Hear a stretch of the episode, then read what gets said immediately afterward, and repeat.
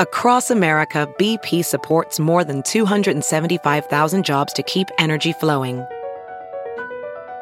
Jobs like updating turbines at one of our Indiana wind farms and producing more oil and gas with fewer operational emissions in the Gulf of Mexico. It's and, not or. See what doing both means for energy nationwide at bp.com slash investing in America. Why did Fauci change his tune so suddenly on the origins of the coronavirus? Is there something fishy going on? We'll ask Dr. Ben Carson about that. And we will show you the latest hero of the left. Ronald Greene fled police in a high speed chase, crashed into a tree, died in police custody, but the left says he's a hero for taking on the racist police. And now that Biden has removed sanctions on the Russian natural gas pipeline, Putin has agreed to meet in Switzerland next month. Why is Biden bowing down to Putin? We're going to ask Morgan Ortagus all about it.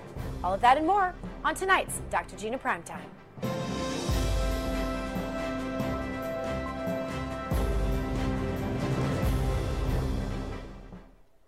We start tonight with your doctor's orders. The buzz right now across much of the media is what is the origin of COVID 19? But did the so called experts in the leftist media think that no one would notice when they changed their mind about the origins of the virus? We have to ask ourselves, why now? Why suddenly is the media and the left floating this idea that maybe COVID 19 came from a Chinese lab after all? For the past year, experts in the media called anyone a conspiracy theorist who said COVID may have come from the Wuhan Institute of Virology. And in fact, they would cancel you if you posted articles, even if they were significant sources with data behind them on your social media. Fauci said that it was settled science, that the virus came from the animal world and then just boop, jumped into the human population. No big deal. Don't be distracted by their hypocrisy, though. It's okay to laugh and to point it out and remind the world that the left is as hypocritical as the day is long, but something doesn't add up here. And it's up to you and me to find out what it is and make sure they don't get away with it. And that's why we must examine the motivation of the left. They expose themselves every day if you just watch them.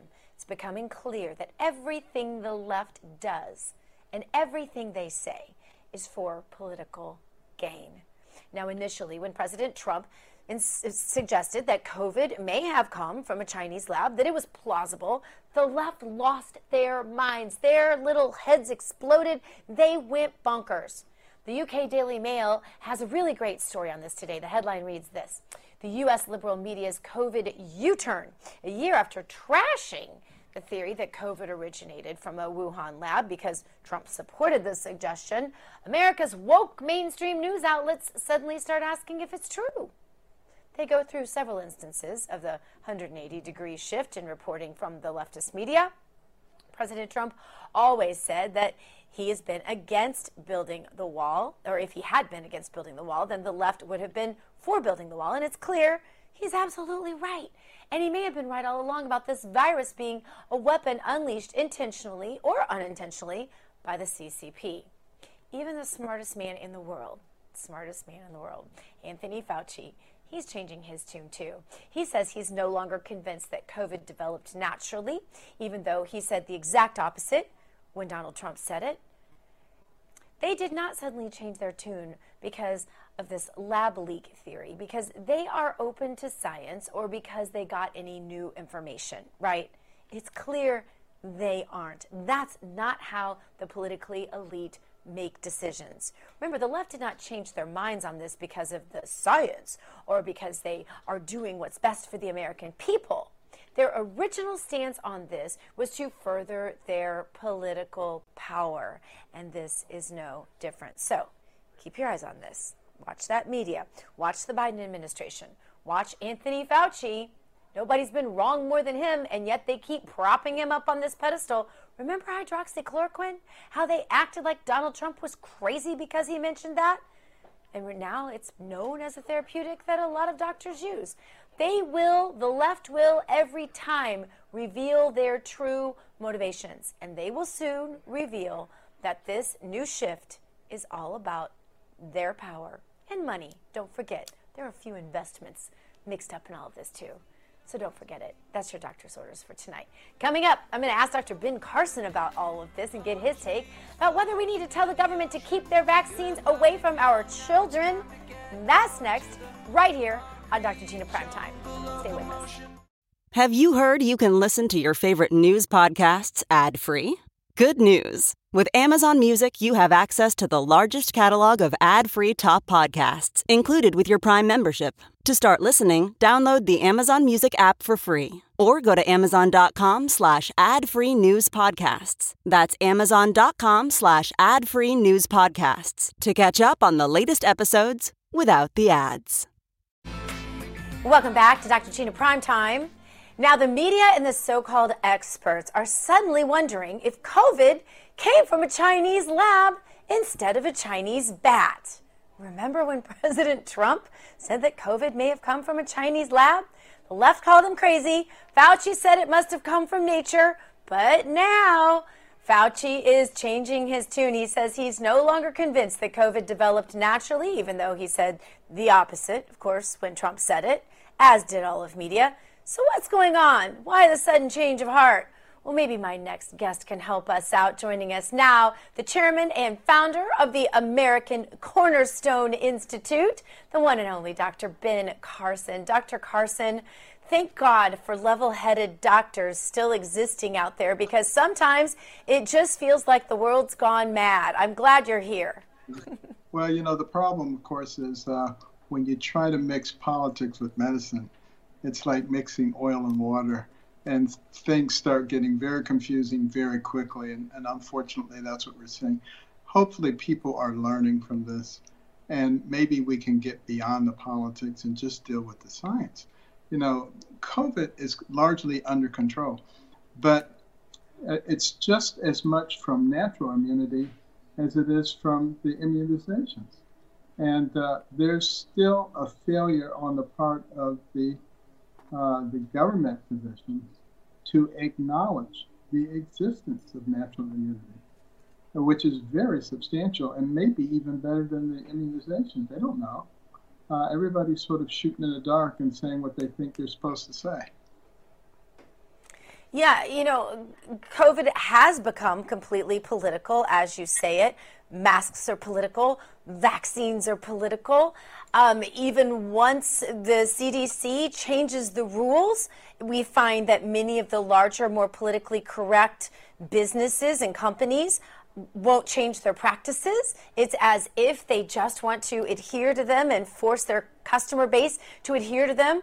Um, based on I don't know what I don't control I don't I don't know but why well, should we trust go ahead no it's antithetical to the whole concept of America not America as a place, but America as a concept of freedom and justice and the ability to lead a life that you want to lead as long as you're not infringing upon others. Nobody really signed up for this government telling me everything that I'm supposed to do, telling me what yeah. I'm supposed to do against my better judgment. Uh, you know, this this whole concept of immunizing children, children who who show almost no proclivity for passing this on to others or for getting seriously ill themselves.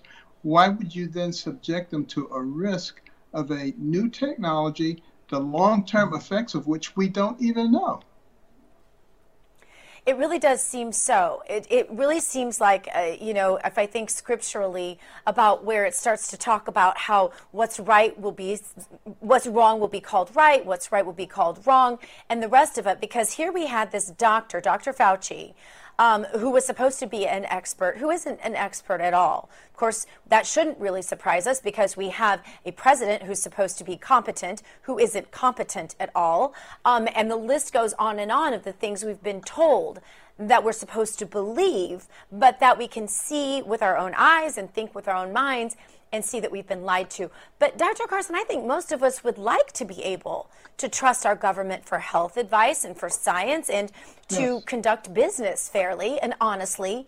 How can we trust anything politicians and government agencies tell us about COVID or masks or science in general when those same politicians are caught really more often than not, almost virtually most of the time, um, breaking their own rules? Well, you know, I think there would be a lot more trust if people would just come out and be honest and say, yeah, we blew it. Uh, we really didn't know what we were talking about. We were guessing based on other things. We were wrong. Uh, and here's what we think. And these are our recommendations, but in no way do we suggest that uh, anybody try to make these things mandatory. Isn't that the way it's supposed to work?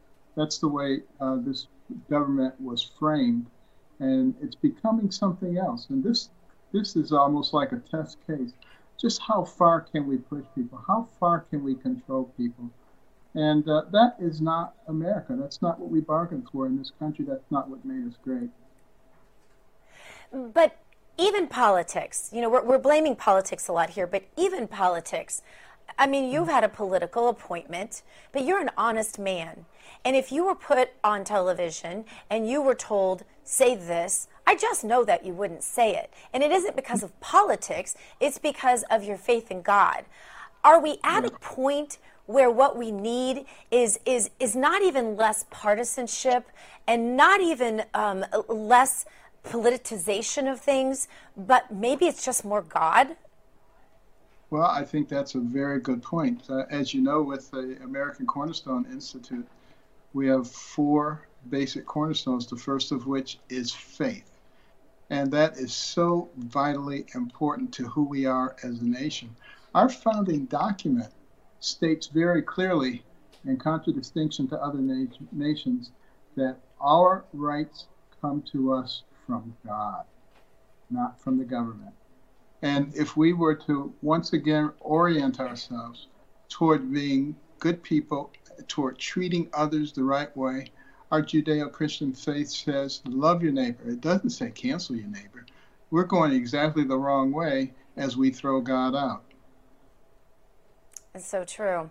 The CDC and the media now are pushing for children to receive the COVID vaccine. Um, when you look at the COVID rates, I certainly don't have to tell you, the survival rate for children is about as close to 100% as you can possibly get. Um, a vaccine seems like a really scary proposition to a lot of moms and dads that watch this show and come to me with their concerns how can we communicate to government that this might be where we need to draw the line when so often when we try to communicate anything, we're ridiculed, called conspiracy theorists, and canceled? Well, you know, we just need to continue to be forceful to stand up for what we believe in, not to kowtow and uh, submit, because let's just talk facts you know, transmission rates amongst children are very close to zero, and the mortality rate, even if they get it, uh, from age zero to 19 is 0.0097. I mean, that's getting pretty close to nothing. And uh, what the, the mortality rate and the morbidity rate for uh, vaccinations may be higher than that. There's been new information that come out just this week about endocarditis uh, possibly being a result of this in teenagers. So, you know, we really need to do a better benefit to risk analysis. What are the real benefits here and what are the real risks here before we begin subjecting children to this? We don't have any evidence anywhere in the world that it's a problem of children. Seems so. And it sounds so logical when you say it, and yet getting that message to sync with people who seem to have an agenda for whatever reason, even if it means using our children. Um, it just seems like such an uphill battle. But Dr. Ben Carson, we're thankful for you chairing and founding the American Cornerstone Institute, so critical to all of these battles that we're engaged in at this moment. Thank you so much for being here tonight. Come back soon. Always a pleasure. Thank you so much. All right, Joe Biden and Vladimir Putin working out a deal to meet in Switzerland next month. I'm sure the entire world is eagerly waiting to see Joe Biden let Putin know who's boss. I'm sure that Putin is excited about meeting with Biden, considering that Biden just made Putin and all of his oligarch buddies a bunch of money and gave Putin huge leverage over Europe. Just the News reports that Biden administration has now lifted the sanctions, as we reported last night, on the constructions of Russia's Nord Stream 2 pipeline that will enable Putin and his friends to make billions sending natural gas over to Germany. So I'm sure that Putin will very much enjoy seeing Biden so that he can thank him for that gesture. But no media, no media anywhere calling this Russia collusion. Funny thing, here with me now, former State Department spokesperson Morgan Ortagus. Morgan, wonderful to have you with us. Thank you so much for being here tonight. Thanks. It's great to be with you again. So, Morgan, how will this meeting go between Biden and Putin? You've been there in these sorts of meetings. It sure was nice uh, to open that pipeline back up for Russia while shutting down pipelines that cost thousands of jobs in the United States. Um, you know, Vladimir Putin must be a very happy man and he must like Joe Biden a lot. How will this meeting go? Will there be any surprises? Well, if we look at the meeting that took place between uh, President uh, Moon of South Korea and Biden, I expected a lot to happen on China and it didn't. So he seems to be, his style is that he wants to be the opposite of President Trump. So he tends to keep things more measured, uh, more dialed down. And the administration, including Secretary Blinken, keeps using lines like, uh, saying that if Russia wants to have a more stable relationship with us, it's up to them. And so they, they, they use words that they want a predictable relationship with Russia, they want a stable relationship with Russia. From a foreign policy perspective, Gina, I don't exactly know what that means. So I would not expect the same sort of fireworks that we often saw out of President Trump's press conferences. Um, so I think what you will get, though, is a is a very slow, sleepy four years of predictable statements condemning certain actions coming out of Russia and their government, but no real action to back it up, similar to what you just referenced uh, in terms of letting all the sanctions go on Nord Stream 2 pipeline on, on the main uh, uh, uh, entity building it. Legitimately, though, Morgan, I think it's a fair question because if if if I were interviewing uh, someone on his cabinet right now, on Joe Biden's cabinet, they would say this is his strategy to be steady, to be even keeled, to not make waves. This, you know, he's a statesman, he's experienced. We're just trying to calm everyone down because Trump upset everybody. Is it that, Morgan, or is it just that he's not really up to, to heavy, intense negotiations that maybe America needs right now? Yeah, I, am not in the room with him, so I'll tell you it's hard to answer that not being in the room. But I'll tell you what is challenging is the is when you look at the publicly available information that all of us have you see the white house during the campaign often called what we call a lid very early uh, lots of times in the morning. Uh, the president often doesn't have a full schedule or the lid is called quite early. It's quite the opposite of the uh, intense schedule that um, uh, president trump and other presidents before him uh, kept. So so he definitely has a has an easier schedule. And I'll tell you, there's there's some interesting things, Gina, that I would look for. Um, one of the things that Putin often does to try and uh, sort of you know set uh, who is who's the bigger guy is he likes to do things like make uh, the president or make a foreign minister or a secretary of state wait for a long time for the meeting. So John Kerry, I think it was reported once that he almost had to wait like four or five hours over the scheduled meeting time with Putin, and that is a uh, that's a particular tactic that that he does a lot. Uh, to to try and sort of say, see, I'm such a big important guy, I can make you wait for hours. So there's little things like that in foreign policy that that I will uh, look for. But I don't think that you know. Often what happened is President Trump would get in the room and and do the high level negotiations with himself. And sure, you would have diplomats that would do many things ahead of time. Um, but he liked to be very hands-on involved in the process. I don't see that being Joe Biden's style. I think he likes to to leave the heavy lifting to aides, um, and then sort of come in uh, at the last minute. So I don't know what he wants to accomplish out of the summit. They say that they want a predictable and stable relationship. It's hard to have that uh, with Russia, especially considering Vladimir Putin's actions around the world. And knowing his personality as you do, and I'm sure even looking into a little bit of the psychology as you're talking about right now, which for me is the most fascinating place to start with any level of yeah. predictability, uh, certainly about uh, politics, which isn't all that predictable sometimes. Um, Biden and the entire Democrat Party have been trashing Putin and Russia for years now. Is Putin the mm-hmm. type of leader that's going to call them out on that in such a meeting? Well, that's a really great point. I mean, we'll have to see if something happens similar to what happened when Secretary Blinken, the Secretary of State, met his Chinese counterparts for the first time with the National Security Advisor, Jake Sullivan. And you'll remember that that was a very contentious meeting in front of the press. I'm sure that the Biden team is going to try to pull all the stops to make sure that that sort of outburst doesn't happen from Putin or the Russians in front of the press because it was a pretty embarrassing moment for for the Biden team for the Chinese to call them out in front of everyone on the world stage. So does does you know Putin try to do something like that, or does he? I, I mean, my guess would be more that he looks at the next four years and says, "Listen, they're letting me build Nord Stream two. They're they went back into like the INF treaty."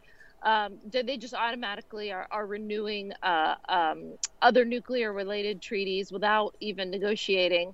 So for him, does he really need to make waves if he's getting everything that he wants? He gets tough hmm. rhetoric from the United States, but not necessarily any policy action. So if he's getting the energy uh, that he wants, uh, you know, through the Nord Stream 2 pipeline, if he's getting uh, all of the uh, nuclear deals without any sort of negotiation, just a blanket renewal. I mean, that's what the Biden administration did when they came back in. They just renewed it, right? No negotiation. Right.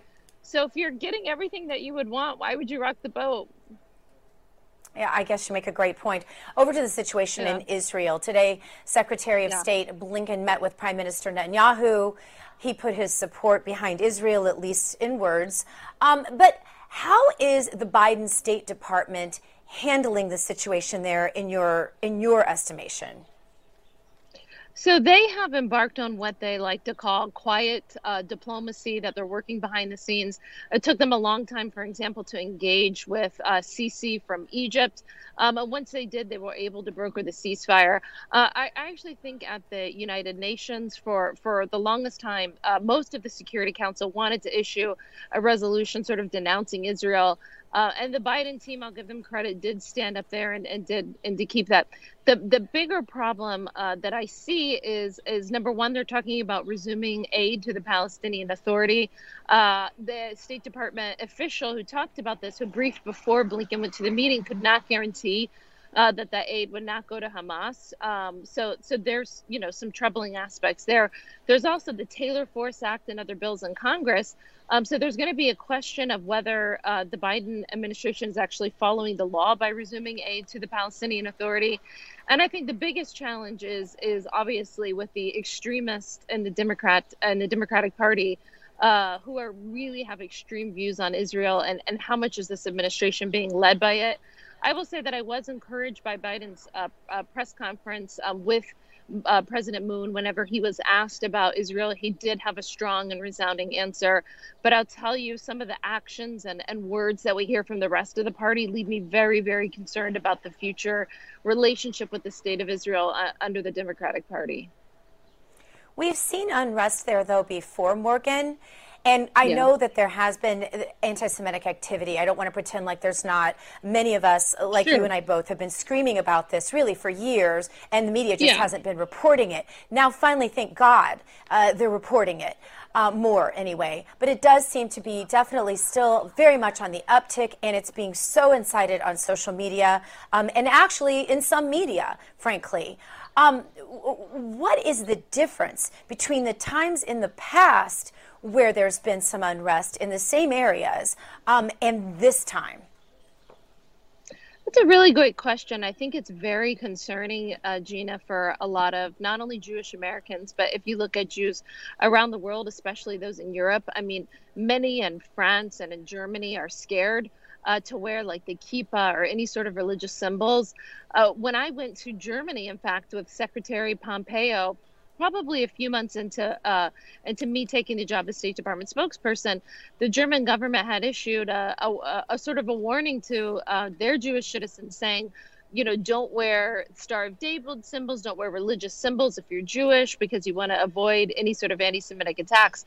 I was just so disgusted by Goodness. that that I made sure to wear the biggest Star of David uh, ever at my at my press conference with the Germans because I wanted them to know that I just wasn't good at. We should not be able to stand for that in Western democracies, uh, where we have people of, of the Jewish faith uh, attacked, anti-Semitic attacks, and and then they're told not to wear religious symbols. I mean, that's crazy. Like Gina, what if what if you were told not to wear a cross because you were afraid that you were going to get attacked in, in Florida for wearing a cross? Can you imagine that that's the America that many of our uh, Jewish citizens live in in New York City, uh, attacked mm. in Times Square simply for wearing a yarmulke? Um, that is that is the reality. And, and what was really missing was all the major corporations, uh, all the major politicians, you know, that came out during other movements for other ethnic minorities in the United States did not come out in the same force to stand in solidarity with Jewish Americans. And, and I can tell you, as a Jewish American myself, it's very resounding. It's very, the silence is very loud. It is very loud. That's why I'll continue to wear my Jewish star right next to my cross every single night on this show. And that's why uh, you, you, and I are such good friends standing on these issues together. I want to especially thank you and wish you a very happy eighth anniversary, which I wouldn't mm. mention it, but you already posted Thank about you. it publicly. And of yeah. course, um, most most heartfelt congratulations on that beautiful baby. What an amazing marriage. What an amazing couple. And uh, what a ride it's going to be going forward. Thank you so much, Morgan Ortagus. Thank you, Gina. All right, God bless you guys. Coming up, the leftist media has a new hero. A black man ran from police, crashed his car into a tree, and died in police custody. And now the leftist media says this is another example of systemic racism in our police system. We'll talk to Congressman Byron Donalds and Kim Klacik about that up next, right here on Dr. Gina Primetime. Back in a moment. Hey, it's Kaley Cuoco for Priceline. Ready to go to your happy place for a happy price? Well, why didn't you say so? Just download the Priceline app right now and save up to 60% on hotels. So, whether it's Cousin Kevin's Kazoo concert in Kansas City, go Kevin, or Becky's Bachelorette Bash in Bermuda, you never have to miss a trip ever again. So, download the Priceline app today. Your savings are waiting. Go to your happy place for a happy price. Go to your happy price, Priceline. Welcome back. Now, the leftist media has a lot to report on these days, but they just can't find the courage to report anything that makes Joe Biden or any of the Democrats look bad. They have to spin the situation in the Middle East into Israel being the aggressors. They gloss over the poor economic numbers that reveal the threat of inflation and Biden's total incompetence in getting Americans back to work. So the leftist media keeps going back to the same old page in that playbook. They're stuck on race. Now, I made the mistake of flipping over to the fake news networks today. Here's the story at CNN.com that they are totally obsessing over right now. It says body camera shows black man being tased, kicked, and dragged by Louisiana troopers before his death. Now, reading that headline, you would think that there was a lynching of some sort. What the headline doesn't reveal is that the man who was killed during his arrest had just led police on a high speed car chase that ended when the suspect's car ran off the road and hit a tree. Ronald Greene lost his life as he resisted arrest and put countless lives in danger during that high speed chase. Could have killed others, right? That loss of life was indeed tragic. We don't ever want to hear about anyone dying, but luckily he didn't kill anyone else while he was selfishly fleeing the police.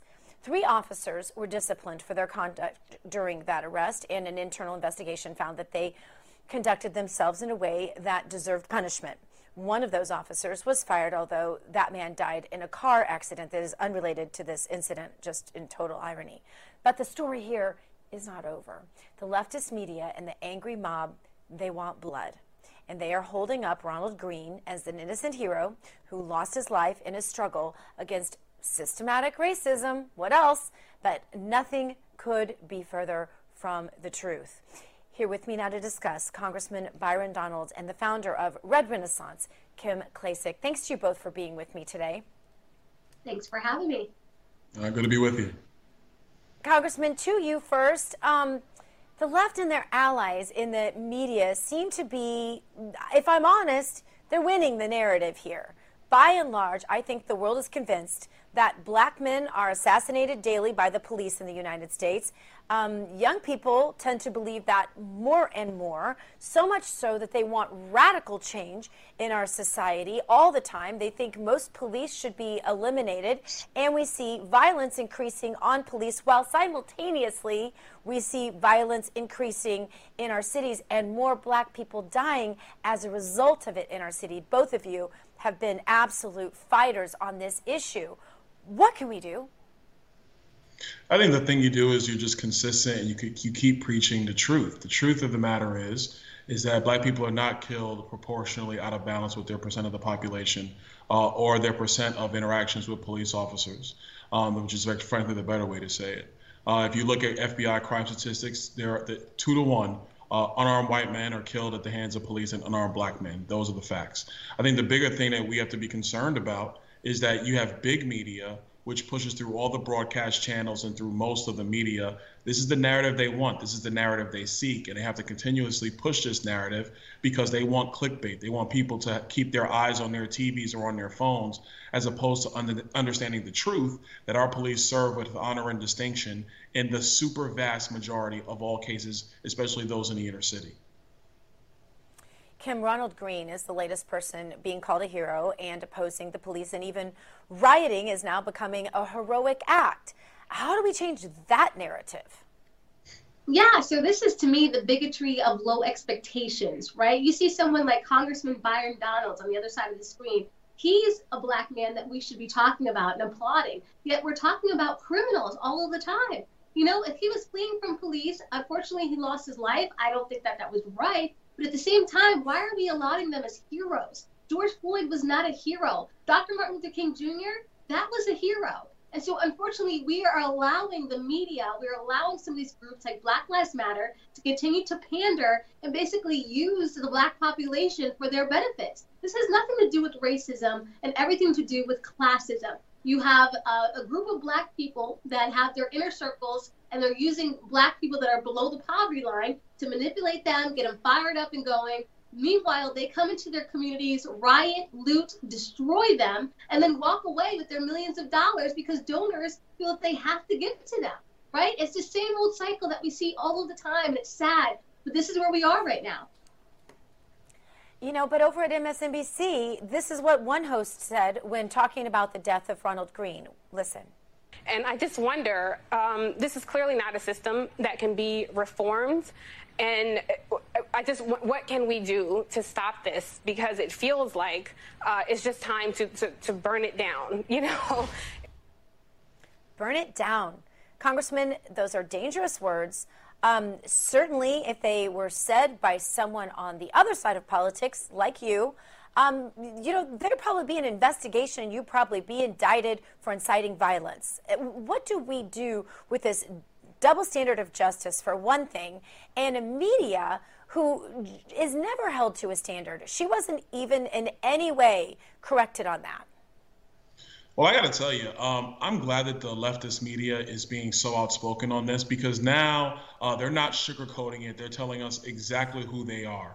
I will tell you, you have a lot of people in the black community in the inner cities who are on the lower end of the socioeconomic spectrum that actually do believe that what she said was ridiculous. We need police in our communities. The system does not need to be burned down, quote unquote. And it's high time that the leftists and the Democrats begin to understand something. If they have a problem with the institutions that, frankly, they set up, that, frankly, they run when it comes to the inner cities in America, maybe it's time we get rid of the Democrat Party in the inner cities of America because they've proven they don't know what they're doing because these tragedies continue to occur. So maybe it's time for people in these communities to, to start voting Republican and give Republicans the opportunity to run the police departments, to actually run the education systems, and to help people get access to affordable affordable health care to address their needs in their communities. Let's try that. Which, Kim, was exactly your battle cry in your race. Um, it, but it takes a lot of a lot of bravery. It takes a lot of money. It takes a lot of resources, a lot of know how uh, to say that we are going to take this message to the inner cities. What the Democrats have done for you for all these decades is not working. And Breitbart actually tallied up all the deaths in the city of Chicago over the weekend. 48 were shot, 10 died. We have to go to Breitbart to get this information, Kim, because the leftist media continues to cover up for failed mayors like Lori Lightfoot in Chicago and others. And, and I think that's the problem. They cover up these deaths that continue to happen every single weekend while they talk about doing two things that exacerbate the problem, Kim, and you know it. Um, well, I guess we'd say three. Um, you know, one is taking away our guns, certainly. Another is electing Democrats. And another Third, and perhaps the most important, I'm not sure, is getting rid of the police that are the only people that these people are going to call when something goes wrong. No, you're absolutely right. You know, when I did my campaign ad, we had in there that Gallup poll that came out last year citing 81% of black Americans did not want to defund the police. They want more of a police presence in their neighborhoods uh, because some of these neighborhoods, like West yeah. Baltimore, are dangerous.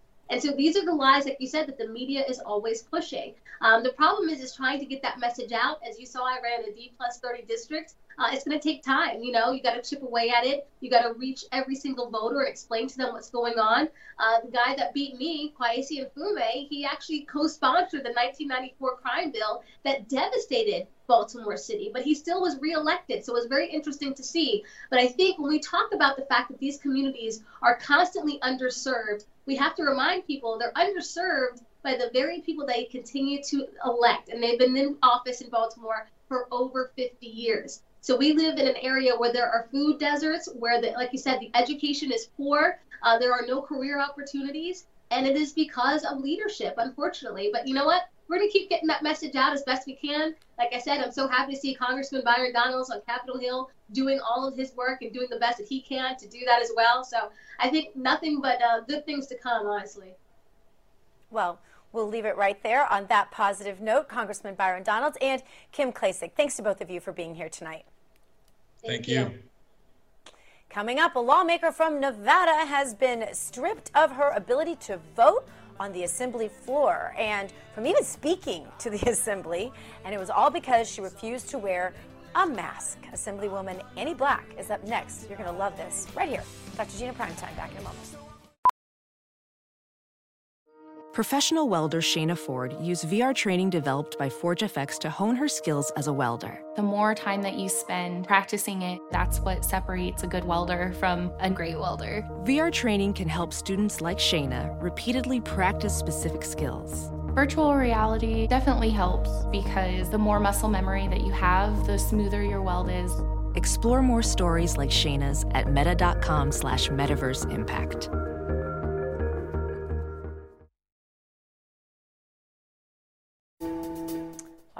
You know what that means. Every night on this show, we like to bring you news we think you probably won't hear anyplace else. Here, as always, from our RAV World Headquarters in Denver, Colorado, Jessica Rivera. Jessica, great to see you.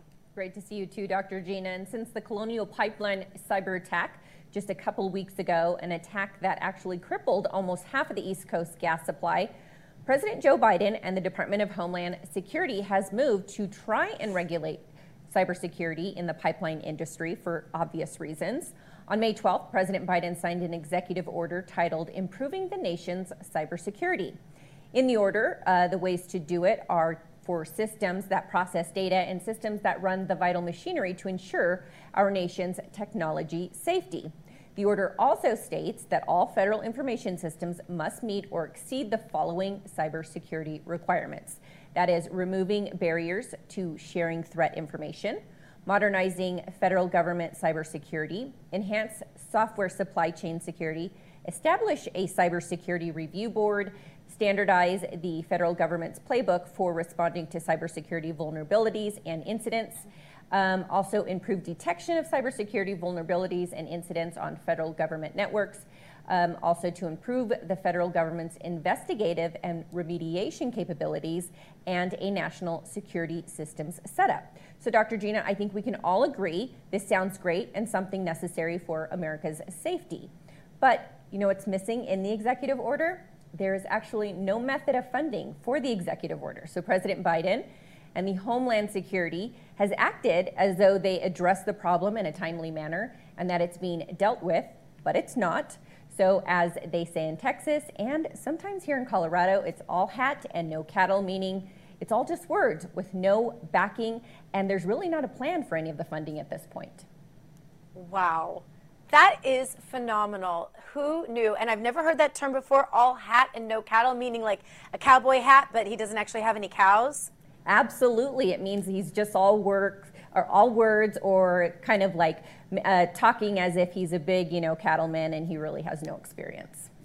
Oh my gosh, I am going to use that again. I know some people that are all hat and no cattle, just aside from Joe Biden, who's definitely all all hat, no nothing underneath the hat, no cattle at all. But anyway, Jessica, thank you so much for being with us. Appreciate that. That that is fascinating and and terrifying all at the same time. But uh, leave it to you to track that down. Thanks. You're welcome, Dr. Gina. All right, now another Hollywood star is bowing down to the CCP, the Chinese Communist Party. Fast and Furious 9 actor John Cena was interviewed on Taiwanese TV to promote the movie. And he spoke in Mandarin and he said some words that are very offensive to the CCP. He said, Taiwan is the first country that can watch F9. And the CCP unleashed a fury of Chinese fans online to berate John Cena for referring to Taiwan as a country instead of a territory of China because China says that they will soon reclaim Taiwan and that territory will rightfully be placed under the control of the CCP, like they belong, because the CCP gets to make all the rules. Our West Coast correspondent Amanda Head joins us now to discuss. Amanda, great to see you. Hollywood pretty scared of China these days, aren't they? Oh, this is absolutely disgusting. Um, you know, in his time off from the WWE, it seems that John Cena has learned a new wrestling move. It's called the prostrate to China. Um, it's unfortunate oh. because he issued this apology, and I have to read to you the English translation of what he said. Hi, China. I'm John Cena. In the middle of Fast and Furious 9 promotions, I'm doing a lot of interviews. I made a mistake in one of my interviews. I made one mistake. I have to say something very, very, very important now. I love and respect China and Chinese people. I'm very, very sorry about my mistake. I apologize. I apologize. I'm very sorry. You must understand that I really love, really respect China and the Chinese people. My apologies. See you. Um, first of all, this is an apology to the CCP. This is not an apology to the Chinese people because the Chinese people are a victim of their own murderous, tyrannical uh, government. So this has nothing to do with the Chinese people. But, you know, yesterday was National Siblings Day. So, in the interest of, or no, National Brothers Day. So, in the interest of a sibling analogy, this is like um, when you have an older brother who says something mean but also kind of true to the little sister, and your parent, Universal, makes you apologize to your little sister, except the brother in this case is a spineless, kowtowing, capitulating celebrity, and the little sister in this case is a corrupt, murderous, dictatorial regime. So there's a little analogy for people who, who don't, you know, totally grasp the whole story. But I will say his Mandarin is quite good. He should probably just go ahead and move to China because I'm sure that they would appreciate the muscle and the devotion to uh, the PLA. And no doubt his social credit score is skyrocketing through the roof. But I have a message for John Cena that I just wanted to play.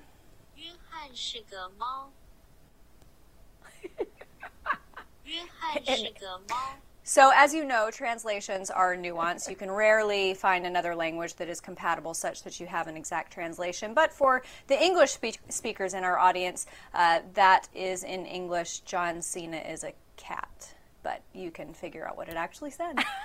oh, gosh. I never know what Amanda's going to come up with on this show. I swear I don't.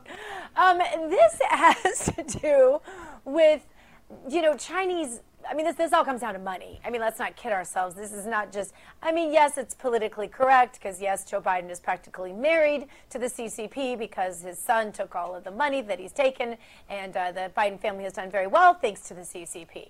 Um, right. But um, but this has also to do with Hollywood's direct financial ties to the CCP, Absolutely. and I don't want to let that slip without covering it in this segment because I right. know you know this living right there. Yeah. Yeah, in fact, a lot of the Hollywood, the big Hollywood talent agencies, um, are partly owned by Chinese business investors. Also, the big movie houses here, in this case Universal, but also Disney, they, they make a lot of money from their relationship with the CCP. And the reason for it in instances like this is that a franchise like Fast and Furious, which most Americans don't really care about Fast and Furious 970 or whatever number they're up to at this point. So that movie gets exported overseas to countries like China so that they can make up the cost of, of production. All right, Amanda, I want to stick with some other California stories while I have you. Um, your state that I moved from not that long ago, so it's not like uh, like I'm any better here, but uh, the state now says that Uber and Lyft drivers must be using electric cars by 2030. Electric cars are pretty expensive for Uber drivers, and most of the Uber, Uber drivers I know, not all of them, but they really don't have that extra cash sitting around, especially now as gas prices and pipelines are gas prices are going up, pipelines are shutting down, et cetera, et cetera. Uh, we know that obviously the cost of living is getting higher and higher in California, and taxes, and so on and so forth. I wanted to give you a chance to comment quickly.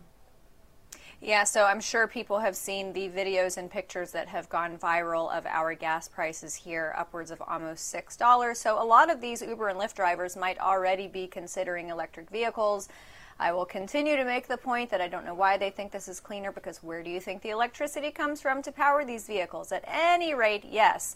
Um, by 2030, 90% of the miles traveled by Uber and Lyft drivers have to be from electric cars. But here's the interesting thing in 2018, the latest year for which we have the data, less than 1% of miles traveled by Uber and Lyft drivers were actually in electric cars. And of course, this, this is a driver owned uh, business model. These folks own their own vehicle and they are basically private contractors for companies like Lyft and Uber. So it, it's not like Uber and Lyft are going to be able to foot the bill for them to have electric cars. This is an investment that these folks are going to have to make. And electric cars are yeah. not cheap. You know, you you can buy a cheap gasoline run car for twelve thousand dollars right off the lot. You're not going to find that for an electric vehicle. And a lot of folks who have been driving for Uber and Lyft especially in the wake of this pandemic, that's that's their primary means of income. So so right. the idea that they have enough expendable income to buy an electric car is is utterly ridiculous. But here in California, that's the mentality that reigns supreme. We're almost out of time, but I do not want to let this show happen without mentioning I am so upset about this little six year old who was shot in LA in his car seat. The family is offering a $50,000 reward for information on the shooter. Amanda, I really have no time, but uh, such a tragic story. Yeah, took place down in Orange County. The six year old was in his car seat heading to kindergarten and was shot mm. in the head, rushed to a medical facility in OC, and died there. Awful, awful. I just can't believe it. And I can't believe all the children dying these days. It's just, it's crazy the, the violence that's taking place in our country right now as we take away people's ability to defend themselves and the police's ability to defend them as well. All right, it is now time for our meme of the day.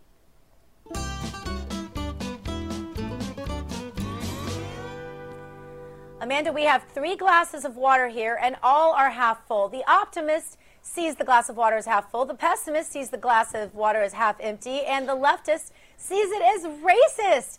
Amanda, I thought this just sums up the left absolutely perfectly. How about you?